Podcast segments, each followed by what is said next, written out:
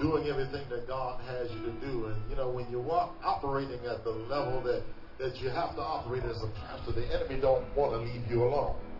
Because he knows if he can take out the head, amen, he got a good chance of killing the rest of the body. But yet we stand. And I thank God for Pastor Sal and Pastor Matisha, his co-pastor, because they're standing. Amen. And they're making a difference in Newport News. Amen. And those of you know Amy and Richard, they're members of his church. And I just got informed early this morning that Brother Jones brought the message in Newport News this morning. So promises are yet being fulfilled on the East Coast. Amen. As we're yet going forth here. So without further ado, amen, I'm going to call for Pastor Salvador Dentu.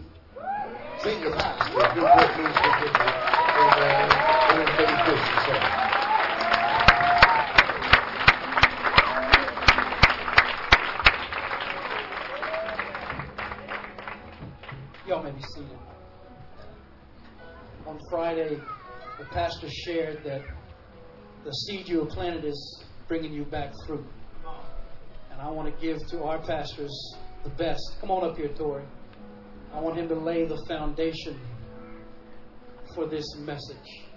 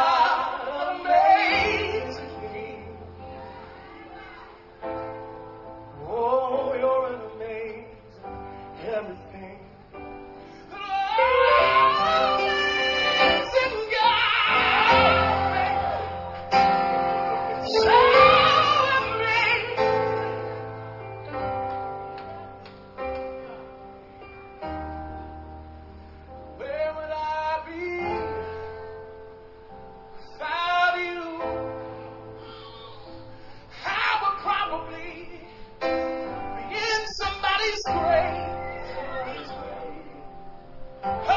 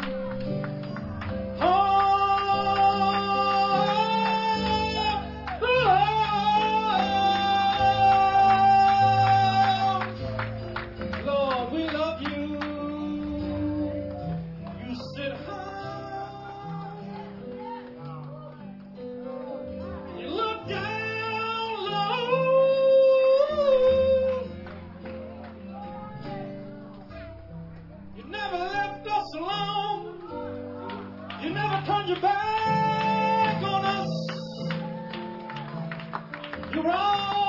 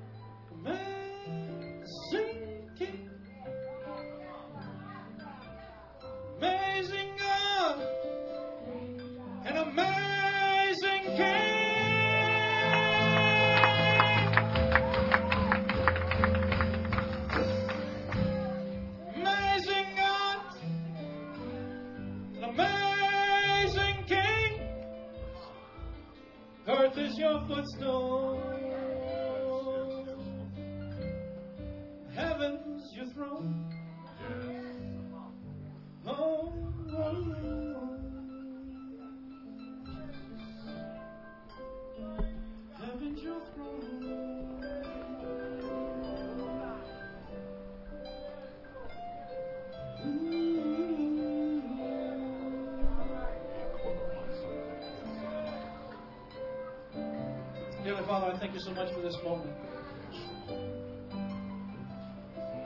That the words of my mouth and the meditation of my heart be acceptable in thy sight. For you are my Lord and my Redeemer. There is no one like you. You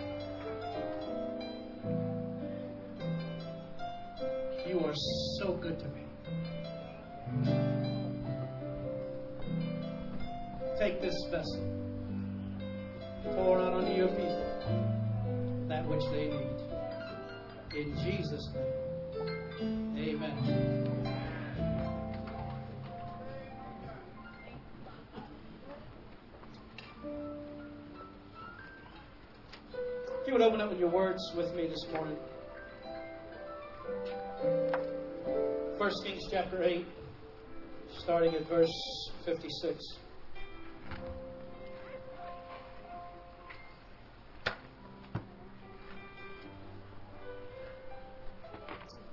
I got some work to do. As you turn in your word to 1 Kings chapter 8, verse 56, I want to give honor to God. It is by Him, through Him, certainly because of Him, that I stand before you today. Honor to my pastors, your pastors, Pastor David and Pastor Linda, who have been both our pastors and our friends through thick and thin. Can I have Pastor Fred and Sister Aretha stand? Where's Aretha? She's probably got a baby in her hand somewhere. I just want to honor Pastor Fred.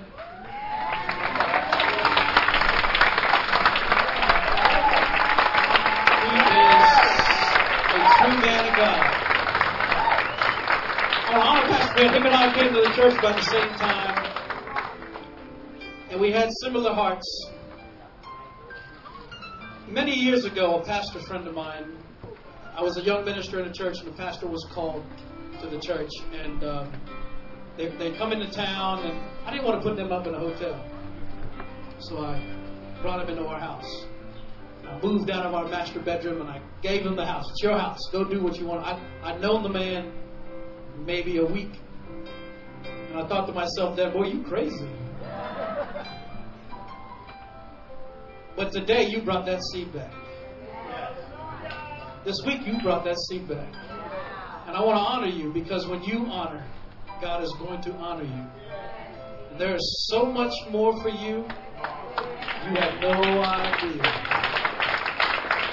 But I want to honor you. Because to serve another man's vision with the passion, dedication that you do, without talking back, without thinking back, and never pulling your hands off the plow, takes a unique gift and a passion that will repay. I want to tell you, I served on them for two years. I can only imagine what 11 plus years are going to bring back to you, brother. You I'm talking about.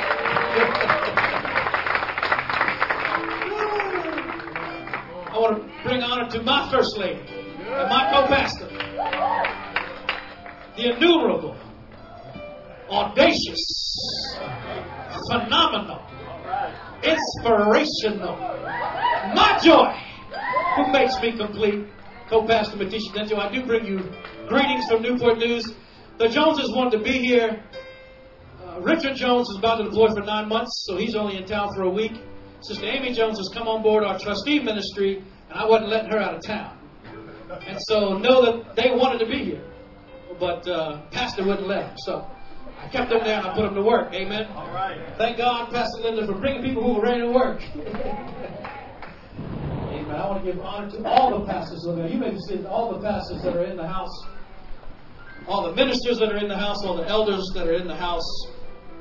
It truly is, truly is an honor. I want to give honor to the leaders of Living Faith Christian Center Whidbey Island. It's an awesome thing to serve in the capacity of leadership of a church. I want to give honor to the LFCC Whidbey Island staff. You all were instrumental in us getting here, always key. Is there any way we can turn this light off? Hallelujah. Well, not that, you get hope. Praise the Lord. Hallelujah. I was watching Pastor uh, hit, on, on Friday. That head was beaming. You know, they, there's no much protection up here. Honor to the members and visitors of LFCC. I know many of you are gathered for the pastor's 20th anniversary, and many of you, this is your regular Sunday. There is a word from the Lord. As, as Pastor David asked me several months ago, and, and for many of you, I want to tell you up front, I wrote this sermon months ago. I also want to tell you that I sat before Pastor David the other day and told him I didn't want to preach it. I don't feel. trying to use the right words now, Pastor. I don't feel deserving of giving this message. But to God be the glory. I want to preach from this title Promises Given, Promises Fulfilled. But what was your part? Wow. Right, on, Promises given and promises fulfilled. But what was your part? I, I do need to ask you to one, pray with me, two, stay with me. I'm going to take you on a journey this morning. It's going to be rough. But I need you to trust me just for a few moments. Amen? 1 Kings chapter 50, chapter 8, verse 56. And it reads, Praise be to the Lord who has given rest to his people Israel, just as he promised. Not one word has failed of all the good promises he gave through his servant Moses. May the Lord our God be with us as he was with our ancestors. May he never leave us nor forsake us. May he turn our hearts toward him and to walk in obedience to him and keep the commandments, the decrees, and laws he gave our ancestors. Promises given, promises kept. The context of this scripture is the dedication of Solomon's temple. The first verses of chapter 8 are the summoning of the people of God to the temple, the sacrifices and celebration of God who lives amongst his people and answers his promises. Chapter 8 says there were so many sacrifices that they could not count them. When God's people are in order, following the direction and vision of God, there will be sacrifices that you cannot count. There, there will, God will give into your bosom more than enough. And that's key, though, but it takes the body of Christ, the people of Christ, the leaders of Christ, to work together in unity. Following a lengthy prayer to God for the temple and the land, Solomon rises from the altar and uses these words I just read before you to bless the people. The context is the focus of our celebration this week, the completion of a work in order to start the next step. I, I want you to know the completion of this work was only a pause to start the next work. I apologize if some feel that now that we are done, we're going to rest. The rest is in the refocus rest, which means faith. Now that I've done this, I can do that. It's now, the rest is really the rest of the work. So now that you are done with this, it's time for that. This is the analogy the Lord gave me. Just like a farmer who finishes his barns, rests, he now focuses on the reason for the barn in the first place. So too is the context of Solomon's prayer to God and to the people. As I contemplated this passage and message with God, I said to myself, Lord, what does a pauper say to a king at his celebration? What, what, what does a drop of water say to the ocean at its celebration? What, what does a pebble say to a mountain? What does an ant say to a horse? What does a ghost say to a walking human being? What, what do I say? The only thing I have is the words of the Lord. Living faith, I present to you the words of the Lord. Turn with me to Jeremiah 22. Look at your neighbor and say, Watch out. Look at your other neighbor and say, Read that word.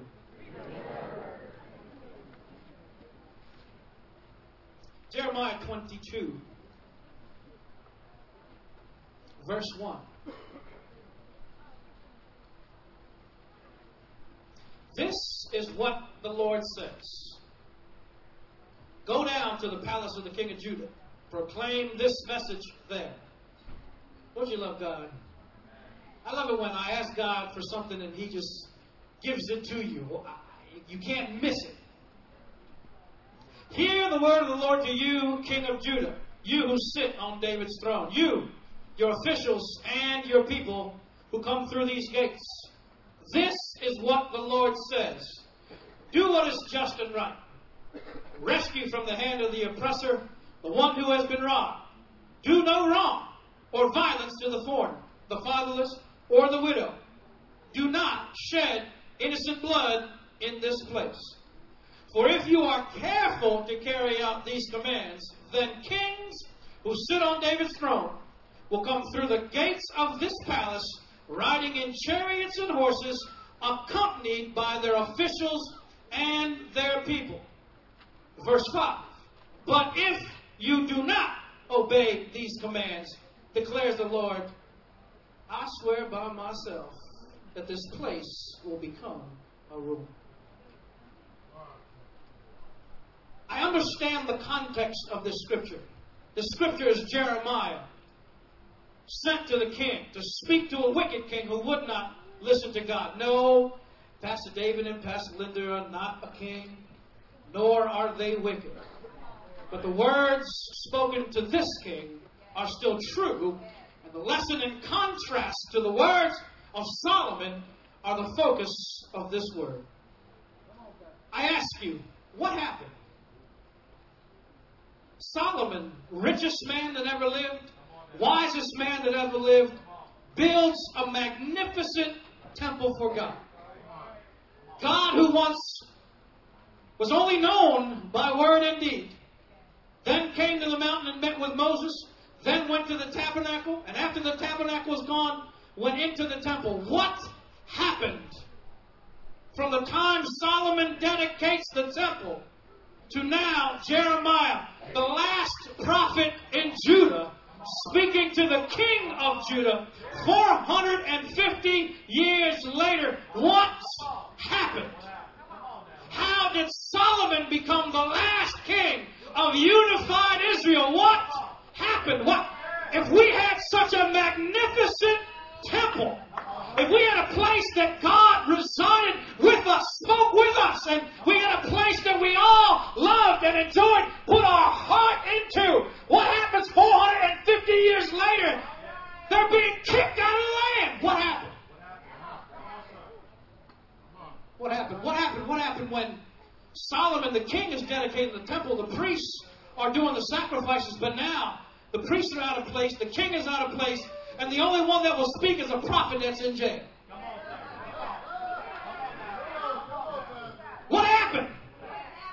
What happened to all the money they had? What happened to all the joy they had? What to all the victories? Remember, God instituted feasts, which means that at least five times a year they would come back to Jerusalem, and every time they were supposed to remember the words of the Lord, and the people were supposed to teach their children so that the legacy would be God would never leave us nor forsake us. But here we are in Jeremiah, and he is telling his own people, You got to go. What happened? What happened? What, what's happened to America? What happened to a people that landed at Jamestown, almost starved to death, begged God for food, and God sent Native Americans to teach them how to farm? What happened to a nation that once used to declare, we are one nation under God, indivisible, with liberty and justice for all? What happened?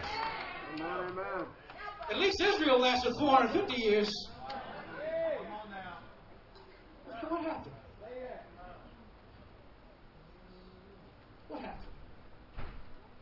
Well, oh, this is an important lesson. Because while we are celebrating 20 years, we won't get 20 more minutes if we don't do it right. While we're celebrating 20 years, what part was ours in that 20 years? What part was yours that you did? What part was yours that you should have done? Look straight ahead. Don't look your neighbor. In order to get to 20 years, in order to get from Solomon to Revelation, when a new heaven and a new earth shall return, it takes a triune. Yes, it takes God the Father, God the Holy Spirit, and God the Son, but it also takes a triune here on earth. It takes the pastor, it takes the leadership, and it takes the people. While Jeremiah is speaking to the king, he's speaking to all three groups. The words of Jeremiah are true, especially today. How much time do I have? Should be done right about now.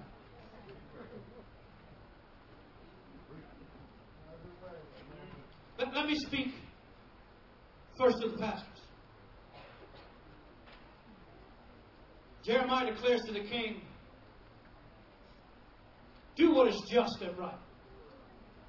And I say to the pastors, continue to do what is just and right. Don't pull no punches. Don't worry about feelings. After 20 years, you want to know their feelings don't matter. You want to know if they're going to go, they're going to go. Words you say is not going to turn. And in fact, after 20 years, you ought to realize that sometimes you should have let them go years ago. And you wouldn't have had to live through all the problems before they finally left. God says, don't second guess yourself. Do what you've been doing. The recipe that got you here is the same recipe that's going to get you there. Lead them in obedience to God's word. I say to you, pastors, you feel unique because you are. While many pastors are falling, you are still standing.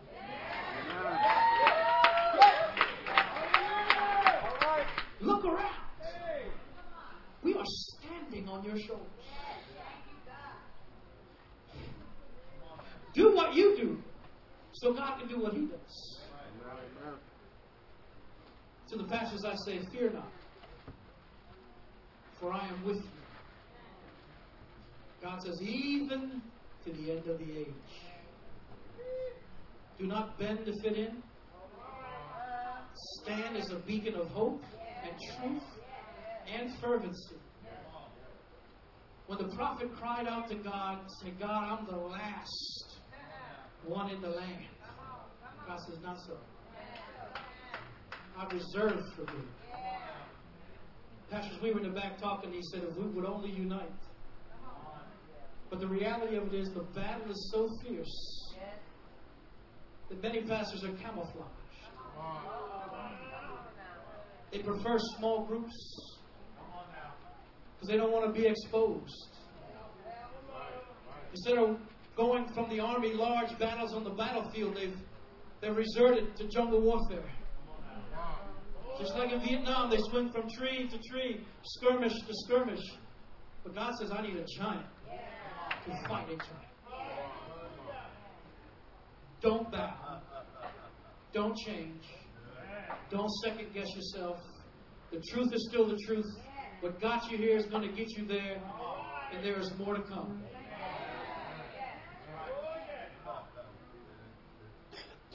To the pastors,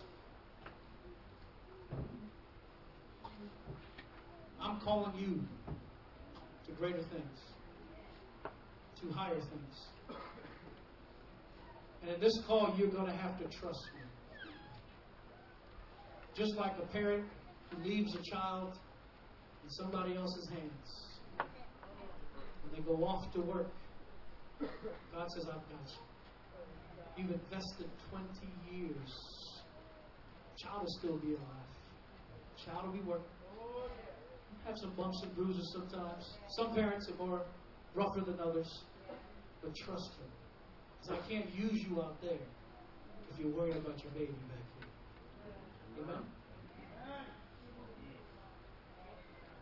To the leaders, leaders of LFCC would be out. God, through Jeremiah, told the king, rescue from the hand of the oppressor, the one who has been robbed. I hear the Lord clearly saying to some of you, stop it. You serve with your actions, you serve with your words, but your heart is not with Pastor David and Pastor David. You cannot rescue someone who has been robbed if you feel robbed yourself. It is a lie you must face, acknowledge, repent, and get right. You cannot follow if you're always looking for your own directions.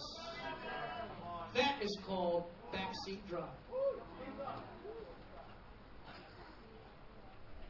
God told me there are four leaders in this church. You don't get your act together, you won't be here next year.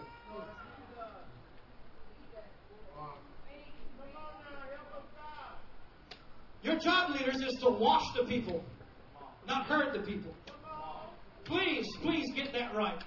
Don't overpower them, but rather empower them.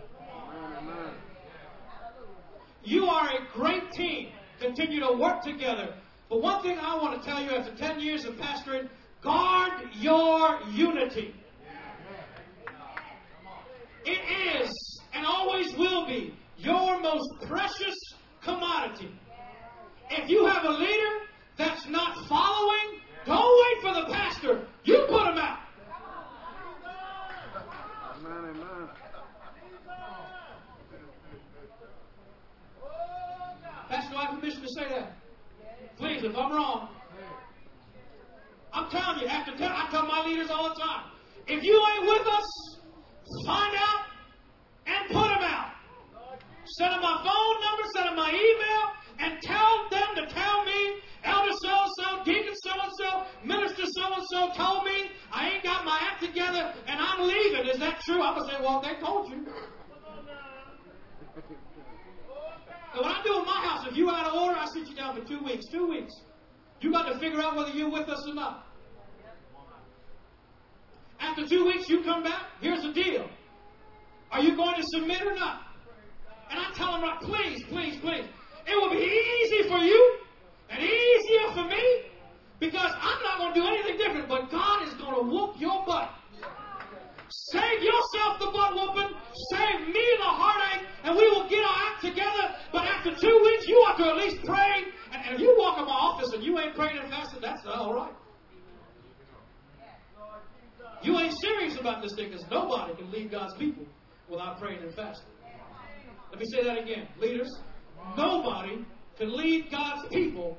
Well, if you don't have a regular praying and fasting time, that's probably why you struggle. Cannot be done. Well, how do I know that? To Jesus, the Son of the living God, did it himself. And I'm telling you, he did it, and he had all power and authority in his hands, but yet he submitted to his Father in prayer and fasting, that tells me that little old me, who barely got enough power to rub my fingers and my thumb together, I at least ought to duplicate what he did. I admit, I ain't ready for a 40 day fast. I've been fasting for 40 days. I'm not sure I can make 24 hours, let alone 40. I know it looks like it too, though. God has been good to me. I, I say to you, leadership team, in the coming months and coming years, as God has laid the apostolic mantle upon Pastor David, you all are going to have to be ready to lead.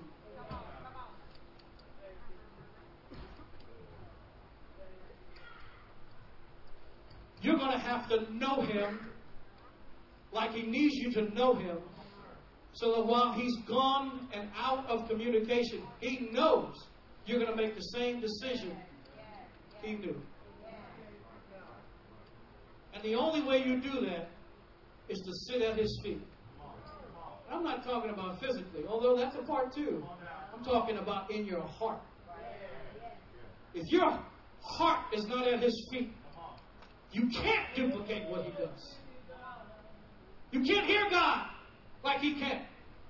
Because the Bible says that the oil rolls from Aaron's head down.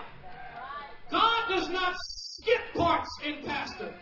It's got to go from his head all the way down to his feet. And if you're not at his feet, guess what you're getting? Y'all can say it. Nothing. I can stand right next to him. The glory of the Lord fall all over him. But if I'm not at his feet, here's what I want to tell you. Leftovers from the man of God is better than nothing at all. I am a pastor today because I got some leftovers from Pastor Dave. And while I'm holding him up, he can get more. Because when he's full, he's full. That's the concept between Moses, Aaron, and Hur.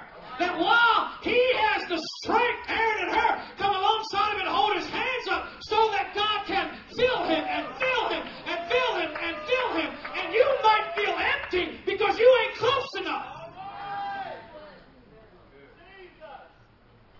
And yes, because you're a leader, the enemy's going to come after you. The scripture says, Many are called, but few are chosen. I want to say this. It's, it really says, y'all so quick to agree with the preacher. It says, Many are called, but few are chosen. I want to tell you the verb in that scripture is wrong. Look it up. Pick up the Greek and reevaluate that scripture. It really says, Many are called, and few have chosen. True statistic.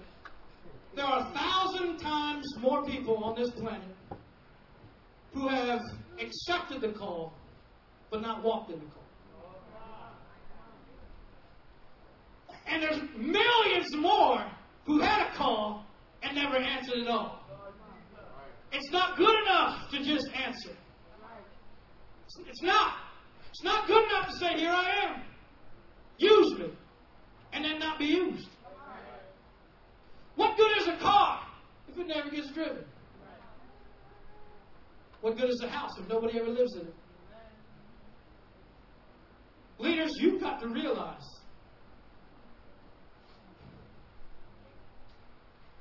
don't get consumed with the fight that you cannot lead. What do I mean by that? Many of you know I'm a retired, maybe you may don't know, I'm a retired EOD tech. Simply means that when I first young enlisted, I was a guy that went down range. You know the old movie you look up, red wire, green wire, which one do you cut? Uh, I wish it was that easy. But as I became senior, I'm the guy that sent the guy down range. And one of the things I learned, if I am so afraid that he is going to kill himself, then I cannot help him the only way I can, which is to be the only one thinking clearly. Because I'm not consumed by fear. I'm not in the bomb suit. I don't have sweat coming down my face. I'm not enclosed and focused on this one, but I'm the guy that's got to make sure that when we're done fixing that bomb, we have a way out of here.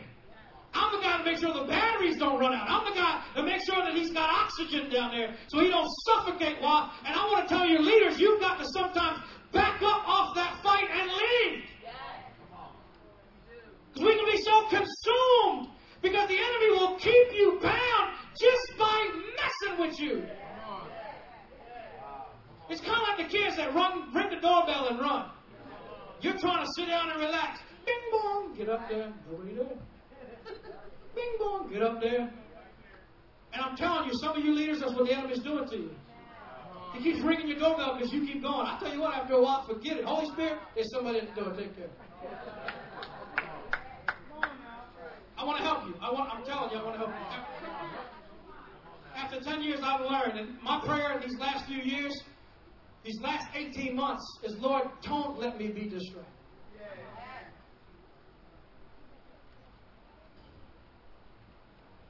You don't know how close I came to quit. You have no idea. I know I look pretty, my nice suit on, smiling, and I'm preaching.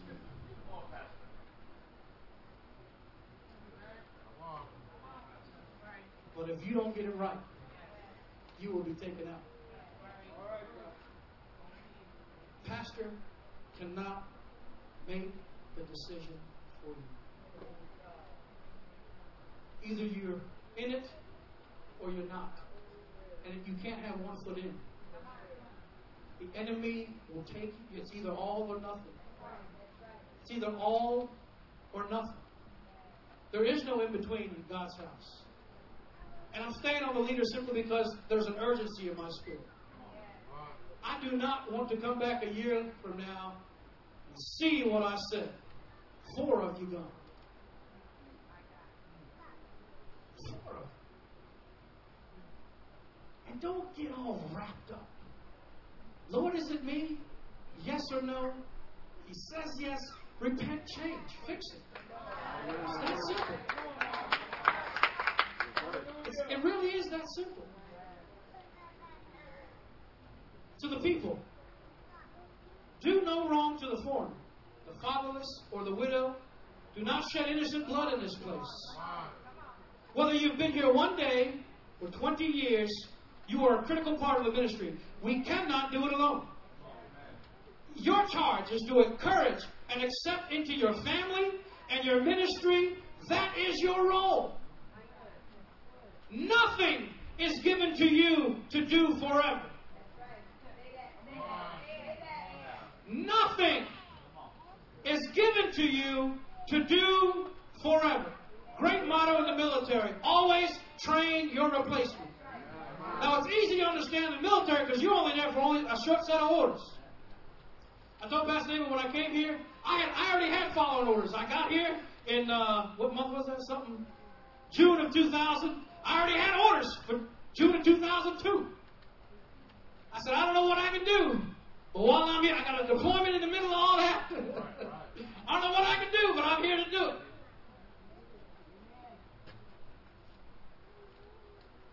Can I do it alone? You, members, are to help them wash. Here, here, here's your role, simply and put. As they see you going to be washed, then they will be encouraged to go to be washed. There's nothing that hurts a new member more than they come to a church. There's a next event. They're all excited to come to that event. They show up and nobody is there. That's the last time they'll be there. Because if the membership ain't coming, even if I don't see anything wrong, there must be something wrong. And as a member, I want to tell you, you have a critical role. The young lady who stood up here said, I've only been here a couple of months. Where is she, by the way? Stand up, girl.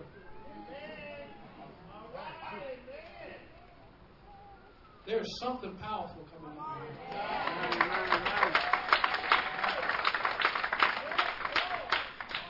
Tell your husband to let you go.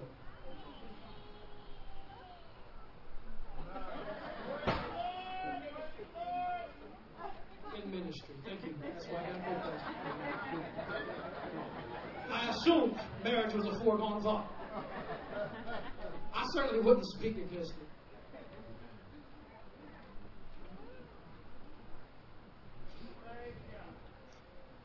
If you've been here a long time, you should show it by being the first in the door and the last out the door. If you don't demonstrate the passion and obedience to the man and woman of God, don't show new members what that looks like, how are they going to know? If you don't demonstrate honor, because you've been taught honor, how the new members going to know? Y'all live in a very transient place. And they come from all shapes, walks of life. And especially now, all kinds of denominations and beliefs. Who knows? We were talking the other day. Some folks come and service is only two hours. They don't know what to do with themselves. I got any folks in here used to go to church for six, eight hours and look around, look around, look around. Don't ever complain. Church is too long. One, some of us weren't always ready for Sunday. I was in church, longer than I was at work. but membership, you're the one that shows the excitement. You're the one that shows you when pastor says come and you don't come. Pastor says do and you don't do. They're going to follow your lead. And the pastors and the leaders can teach and preach. They can pour their heart out. But if they're not seeing you do it, they won't do it as well. I got to go back to the leaders one more time. God said this in this last push, many of you leaders withheld your money. You got something to make up. Members, members, please don't be jealous of those who are doing what you are not willing to do. I got some new members clapping, I know. if you're not willing to do it, I get mad at somebody who God brings them to do it. You, y'all know God works that way, right? He brings you in, He gives you a task, says, do this. If you don't do it, guess what God says? I got another one right here. Let, me, let me ask you a question. How many of you in the military here had orders someplace else and then got orders here? Raise your hand high, raise your hand high, raise your hand high. Look around, look around. You, you know why? You know why? I'll tell you why. Because the people that were here were willing to do what they were supposed to do. Pastor Tish and I were supposed to go to Sigonella, Italy. Orders in hand. We were a couple of weeks away from the movers coming. And God said, You're going to Oak Harbor. I remember we didn't have Google back then. I,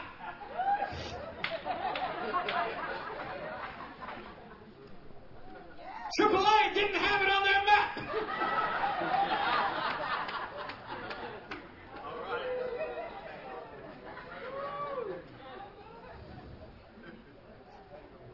Why? Why? Why? And don't get mad, get right. Because here's the deal God didn't send them, God did not send Pastor and I to replace anybody. He came us to give them an example for those who were here already to do what we've been doing. If you don't catch that, you'll be mad at Pastor Tish and I for the rest of your life. God did not send us here. That's why He only gave me 18 months, so you got to go. Three years. He did not send anybody here. Anybody is not here to replace you. They're here to influence you and to encourage you and, yeah, to stoke you to jealousy. That's the way God. He says, I want to make you jealous after the man and woman of God. And if you will get that right,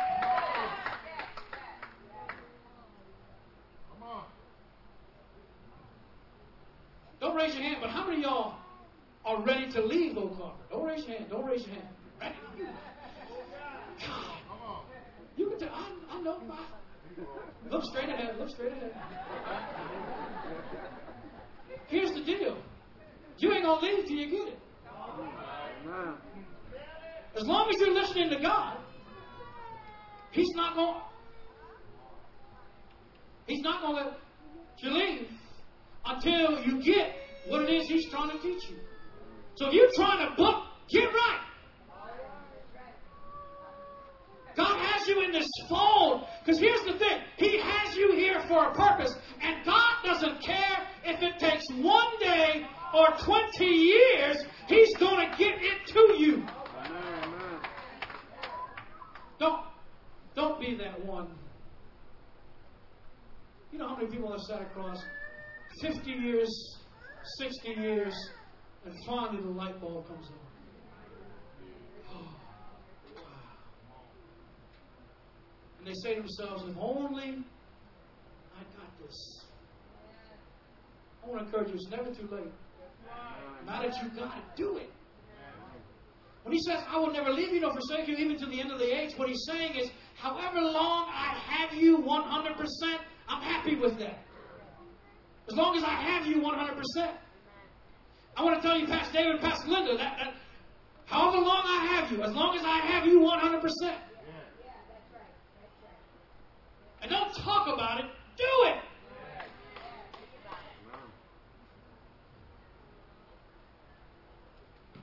Here's the deal. When you are jealous of those who God is bringing in to do what you're unwilling to do, you become a distraction.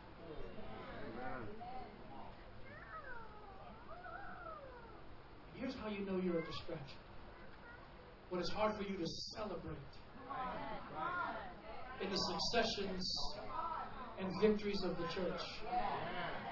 Check your heart. Check your heart. Check your heart. If when the church is celebrating something, and you say to yourself, yeah, well, I don't really feel like self, you are destruction. And the problem isn't the church, it's you. Y'all might not like this, and I'm a pastor, so I can say it. Any problem in the church is never the pastor. You know why? You know why? Let me tell you why. Because if the pastor is jacked up, God will deal with you. Amen. As long as you are submitted, God will deal with the pastor.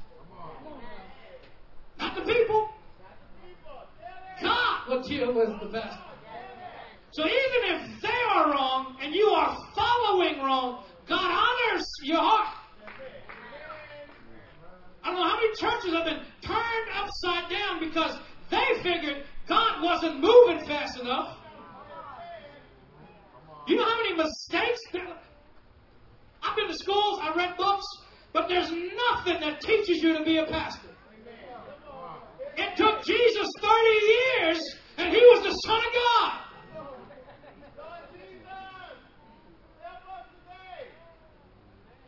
Now, what he did once he got it for three years. Pastor's a man after my. We ain't got it right. I've had leaders I called too fast. Man, the enemy just snuffed them out. And there's nothing that hurts me more. I will never do that again.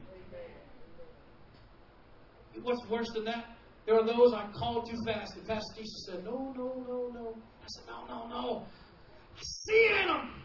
I believe in them.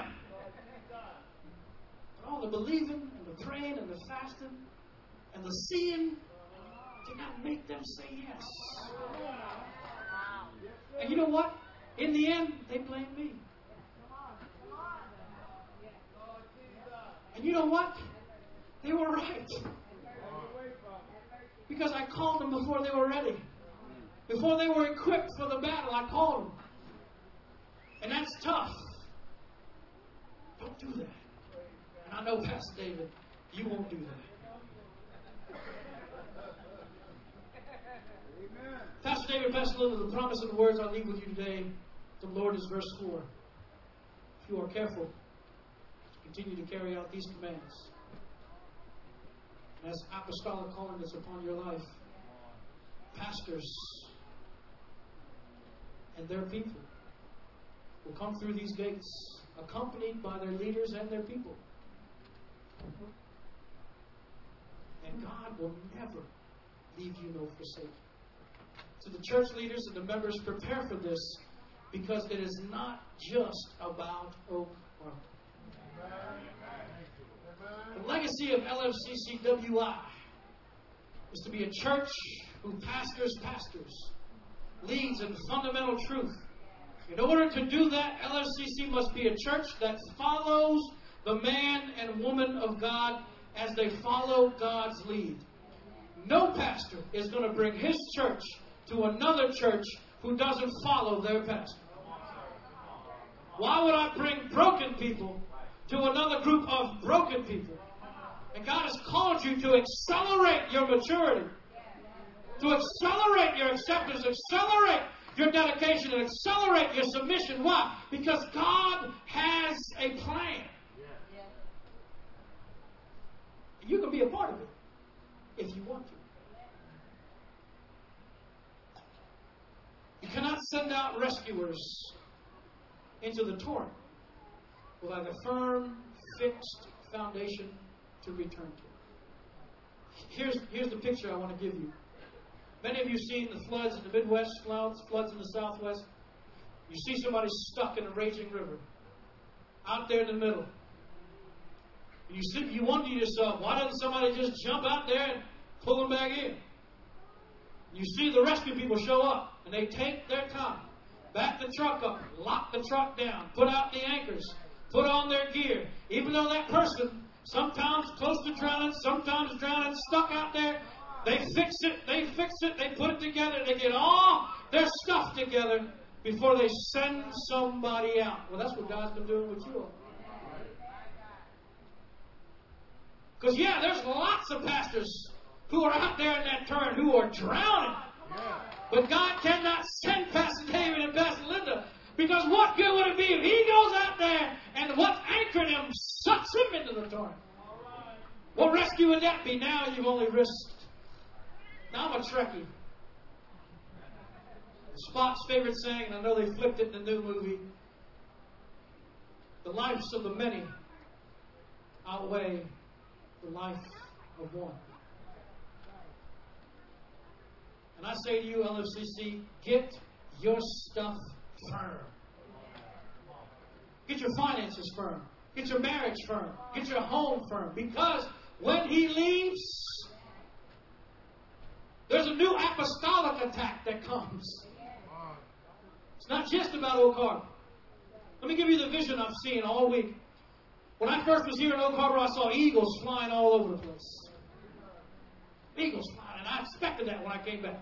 See eagles, except what I've been seeing this past week, it's nothing but crows. I see crows flying everywhere. The other day I was driving, I saw a dead crow on the road.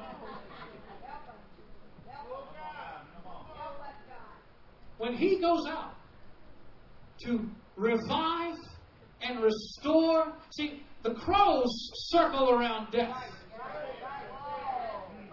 And when Pastor goes from Oak Harbor to rescue the dead pastors and the dying churches and the things that are on life support, the ones who died three days ago. See, that's why Jesus didn't go to Lazarus on that day he died. He waited three days. Why? Because there was something in the faith that had to happen in the people that were going to be with him. Jesus had all the faith he needed, but there was something that had to work in those three days before he could step to the platform and say, Lazarus, come forth, there was something that had something to do with everybody else and not Jesus. And I'm come to tell you, LFCC, there's more to it than this.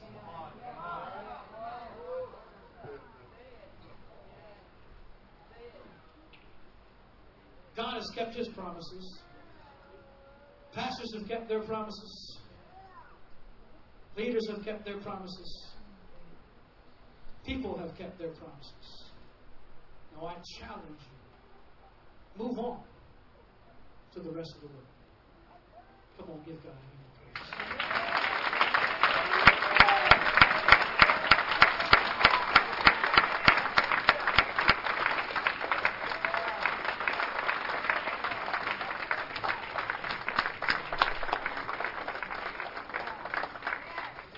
I want to share this with you. When Jeremiah Judah, the king of Judah, what is about to happen, people don't change.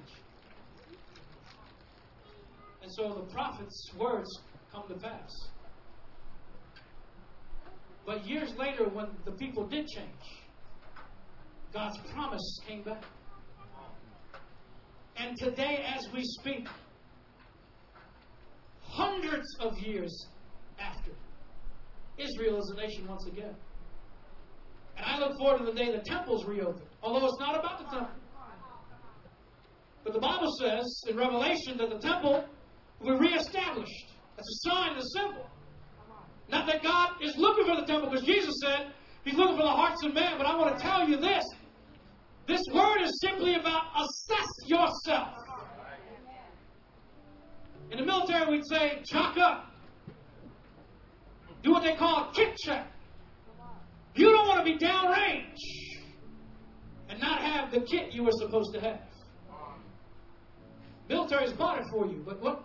Pastor and I, we in our house, we lost power the other day. And she says, "Where's your camping gear?" Packed up. in the attic. Don't be that Christian.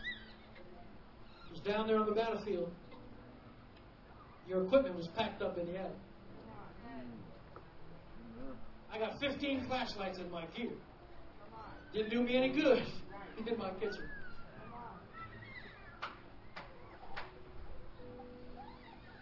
Every head bowed every eye closed.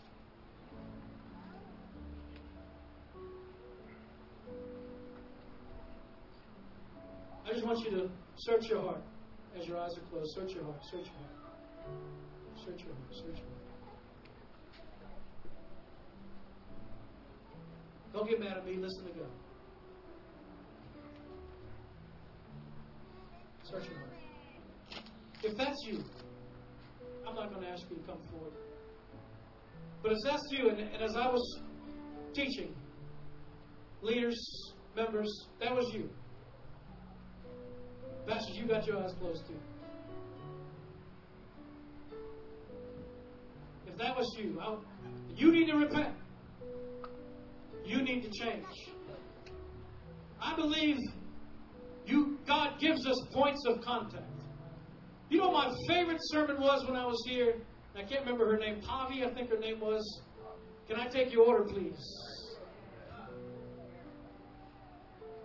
But if that's you tonight, this morning, you need to repent and change. I want you to raise your hand. Raise your hand. Raise it up, put it down. Raise it up, put it down. Raise it up, put it down. Raise it up, put it down. Raise it up, put it down. Raise it up, put it down. Hallelujah. Hallelujah. God is raising an army. Dear Father, for each and every one who honestly assessed their heart. There's nothing more beautiful to God than repentance. It's an opportunity to do something and allow God to take you someplace He's never taken you before. God, I breathe into them a new heart, a new spirit, a changed heart, and a changed spirit. That God, this word, promises given, promises fulfilled, would then extend to them saying, and this is my part. So that every celebration, whether their name is named or not, they will know and rejoice in confidence that I did my part. That I did my part. Embrace them, Lord, in your truth. Embrace them, Lord, in the joy of a new tomorrow. Embrace them, Lord, in the celebration of 20 wonderful years and many more to come with a new call, and a new vision, and a new venture, God, that only takes them higher and, yes, puts a bigger demand on them, but God, they are ready. So keep them firm, God. Seal this word in them, God. Let not the enemy steal it from them or change it in any way. That the words of the living God fall afresh in their hearts. In Jesus' name. Amen.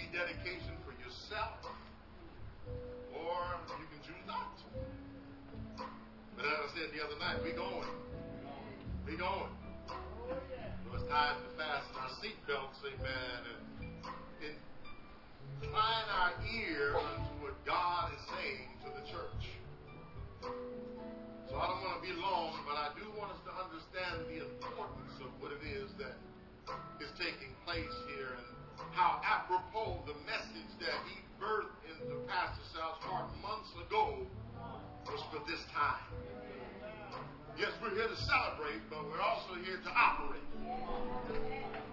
To function, to move forward, amen. We celebrate where God has brought us from in the preparation over 20 years that He's done in us, amen, for really what He wants to do. All we haven't accomplished yet. Hallelujah. You look at a child, amen, at age 20, they're just now ready to go out into the world. They think they're grown, David in 21, yeah. And as we allow God to develop us, amen, we want to see greater, but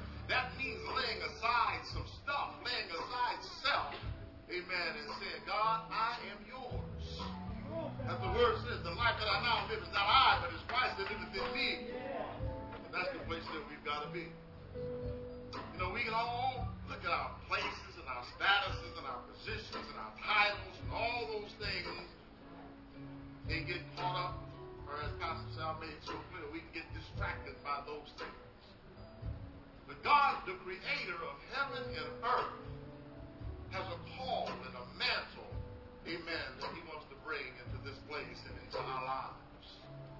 And if we embrace those, there's no, no position that man can ever give you.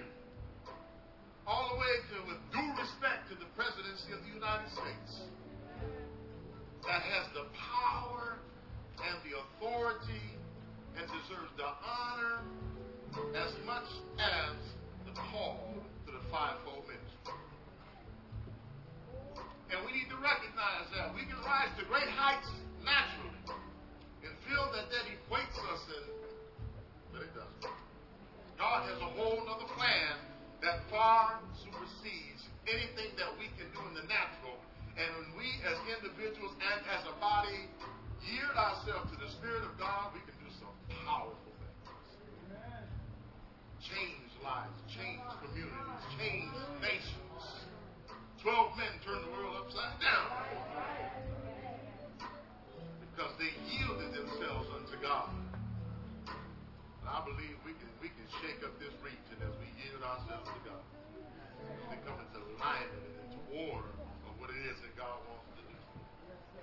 And He's yet doing, amen, for those who are willing, amen. So let's let's go to the book of Kings. I'm gonna call my elders to come. And I want to read in your hearing, amen, and it's just that, that same chapter, chapter 8. In First Kings.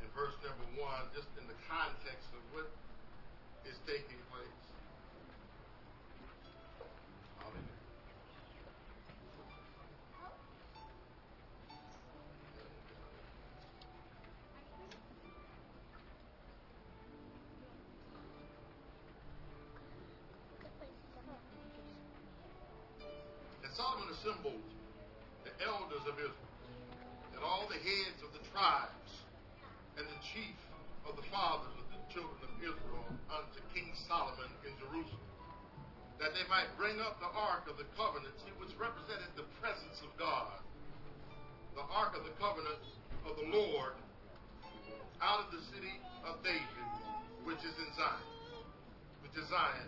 And all the men of Israel assembled themselves unto King Solomon at the feast in the month of Esper, which is the seventh month.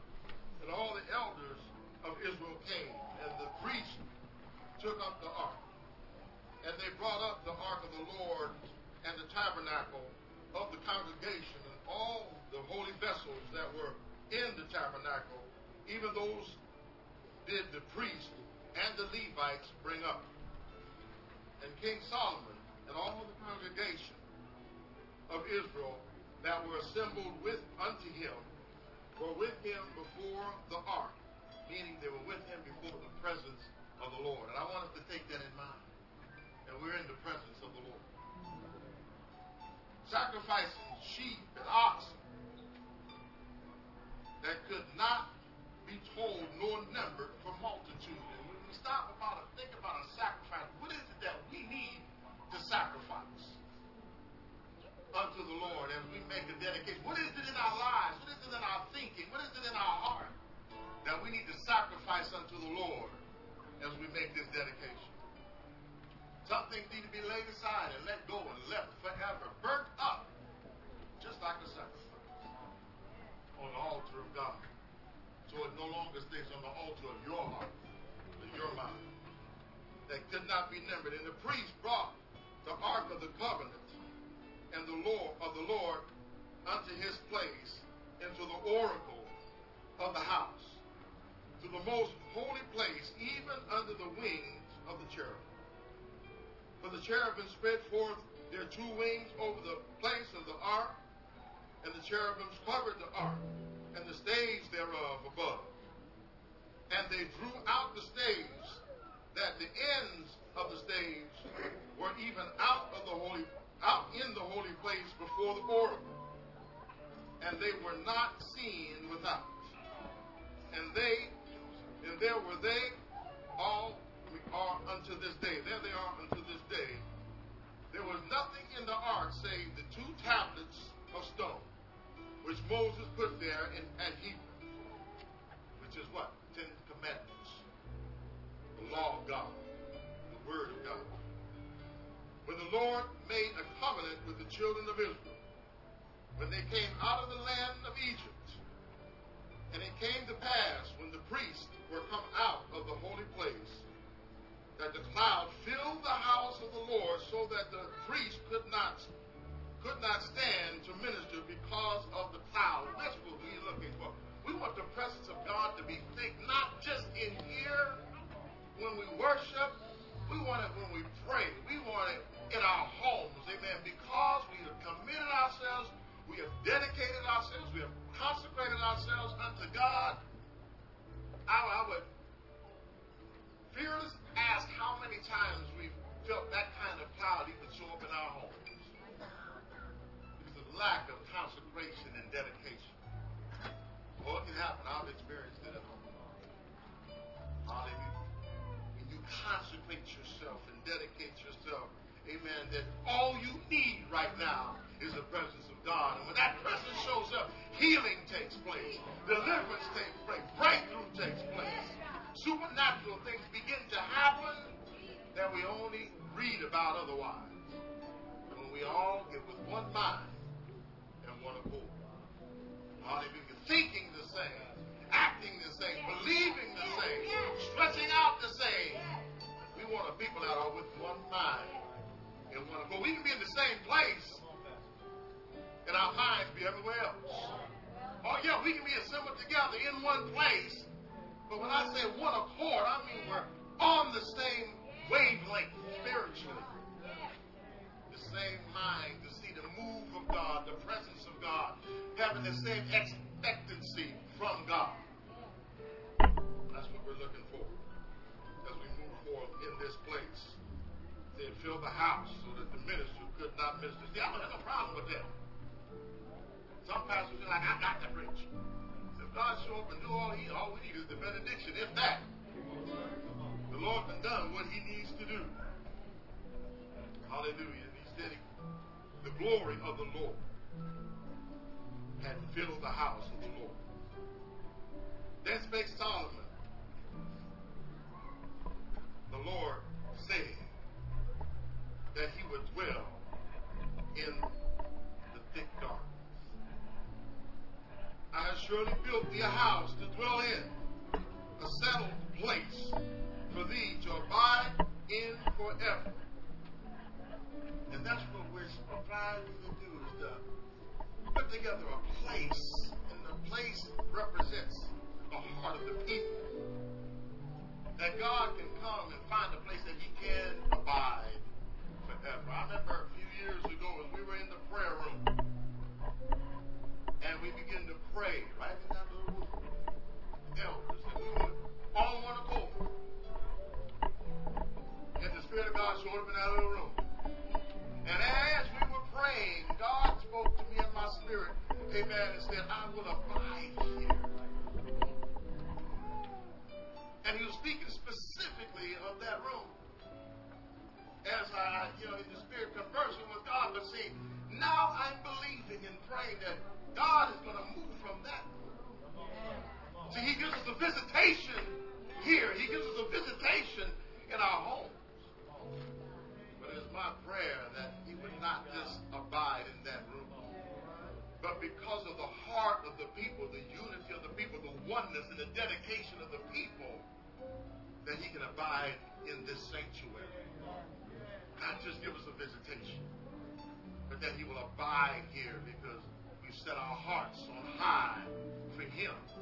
We begin to make the sacrifices of those things in our lives that would separate us from Him.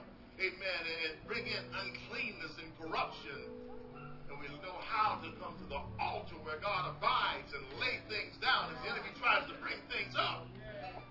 We know how to lay them down before the Lord. Say, Lord, we surrender. So as we stand here as a body, as a congregation, in the presence of the Lord, and with our leaders and our elders, we want to make this dedication. But as we read this, don't just think about the building. Think about your life. Think about your heart. Think about what God has for us to do beyond these walls as we dedicate this unto the Lord. So as I read, you'll read as it says for the congregation. Hallelujah.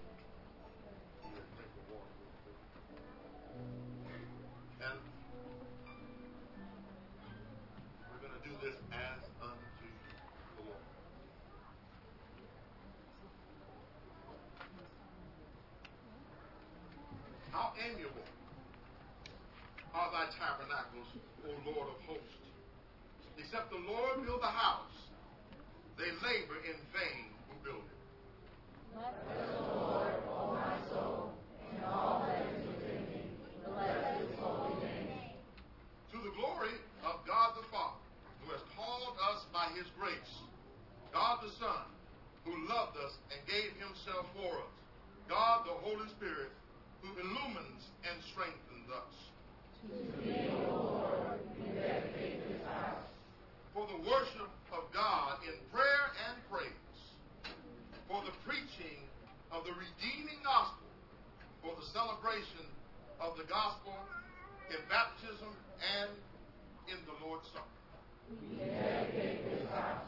For the comfort of those who mourn, for strength to those who are tempted, for the light to those who seek the way. For the hallowing of family life, for teaching and guiding our young,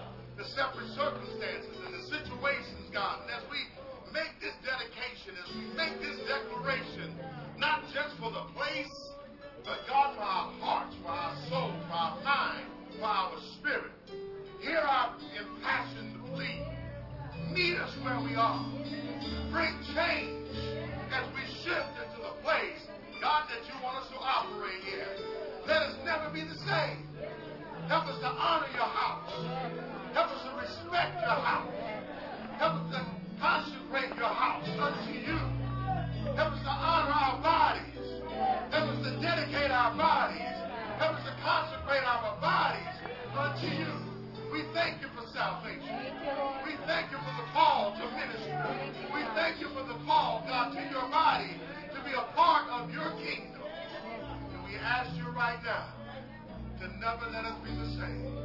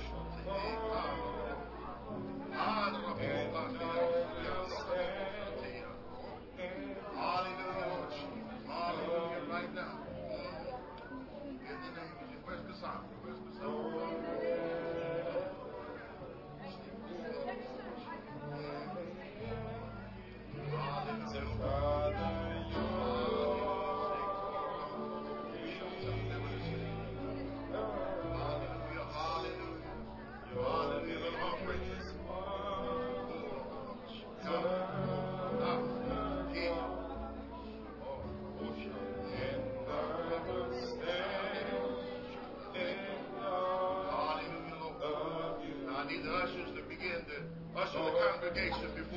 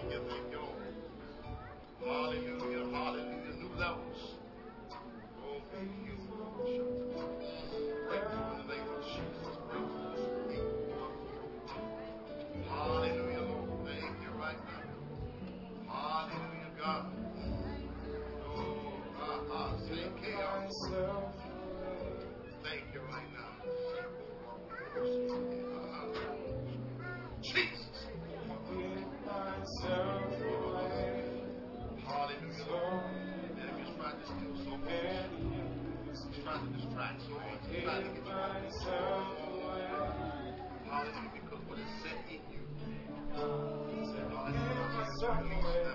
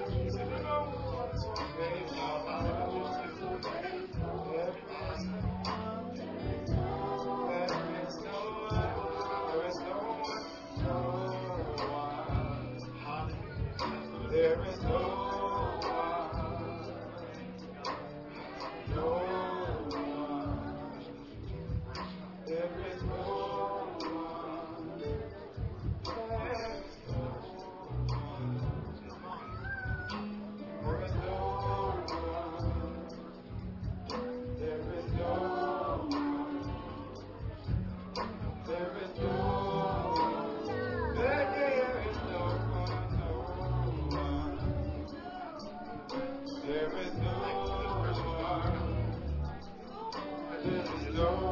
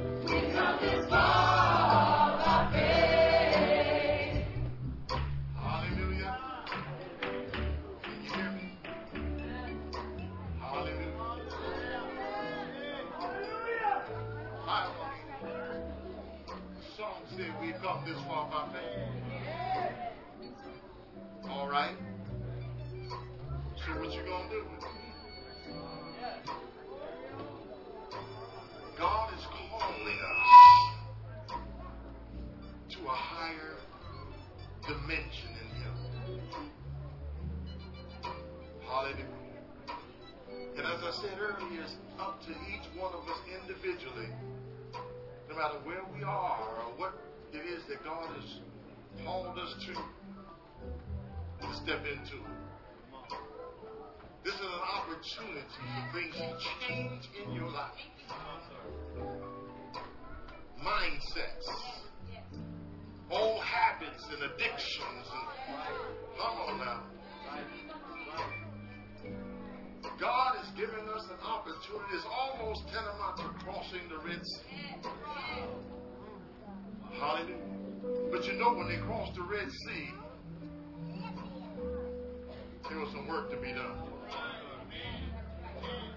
Huh? I said, when they crossed over, they had to get to work. See, on the other side, God did a whole lot of stuff for them. Didn't let their clothes wear out. He kept them because He had a plan for them. He's kept us because He's got a plan for us.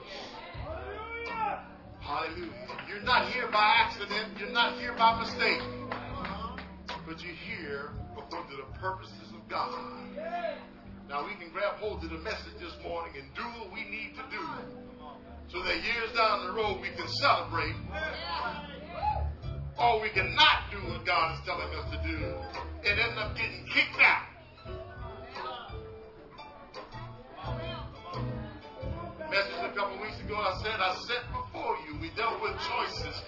Set before you life and death, good and evil. Choose.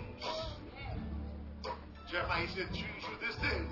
You're going to serve. We can serve ourselves and our own interest, or we can serve the King of Kings and the Lord of Lords. And He'll take care of all our interests. It's up to us. Hallelujah. I'm going to get out the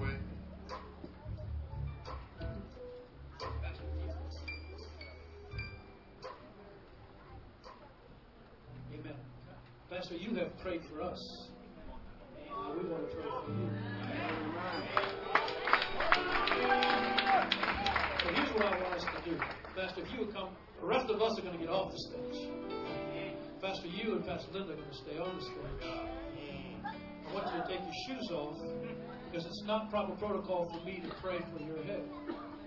But I certainly can pray for your feet. Come on now.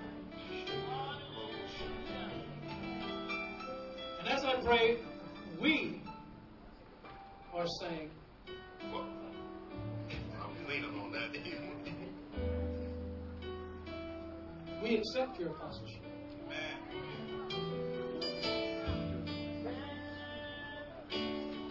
And we will call you Apostle David from this day forward. So your spiritual brothers, we spit. We commend that on you. You're no longer co-pastor, but you're a pastor.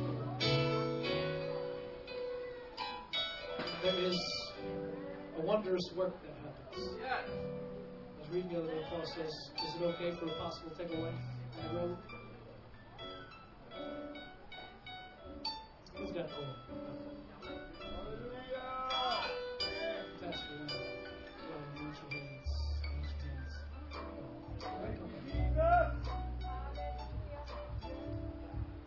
Members, family, friends, I want you to stretch your hands towards us.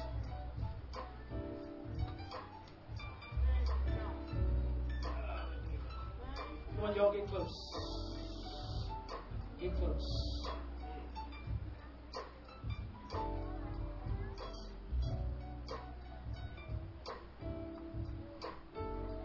Get close. Somebody let me know when everybody's had an opportunity.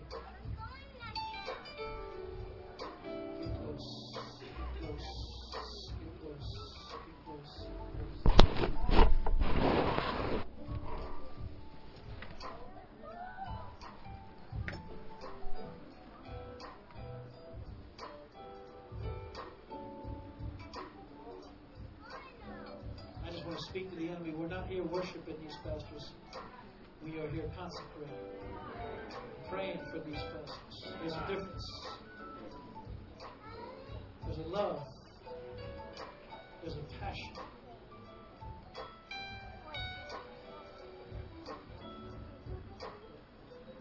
But we consecrate into these people the work of the apostle. Consecrating this the calling, the yearning, the drawing,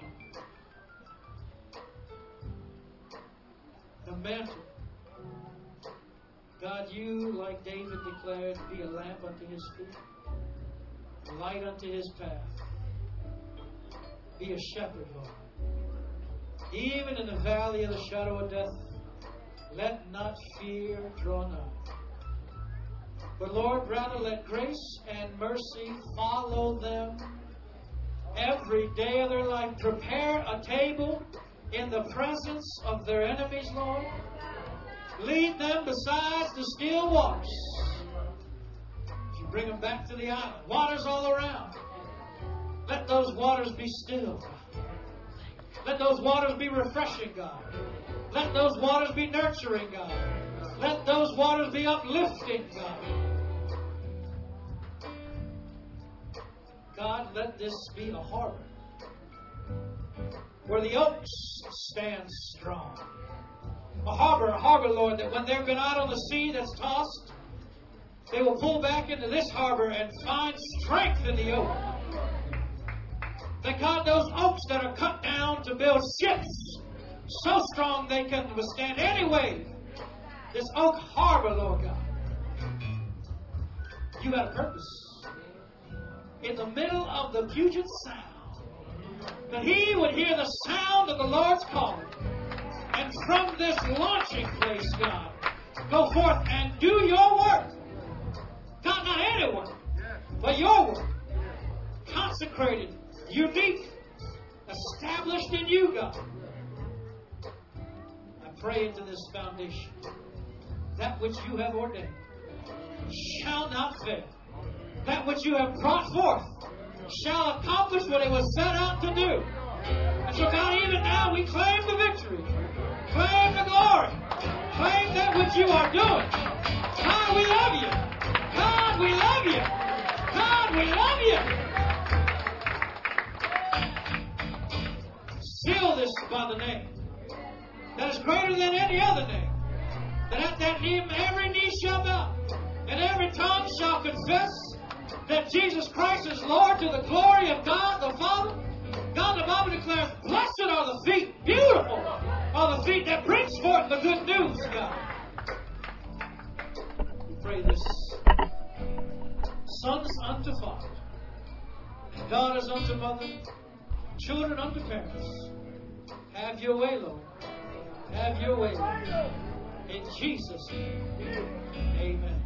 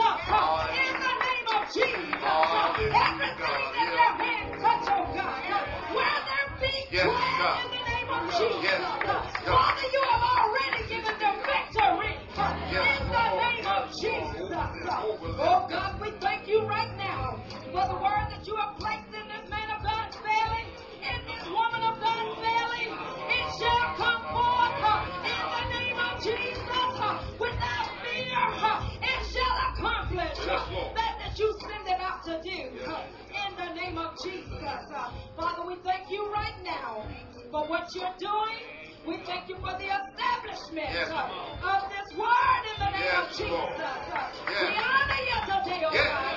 We love you today, oh God. In Jesus' name. Amen. Amen. Amen. Put your hands together. Magnify the Lord.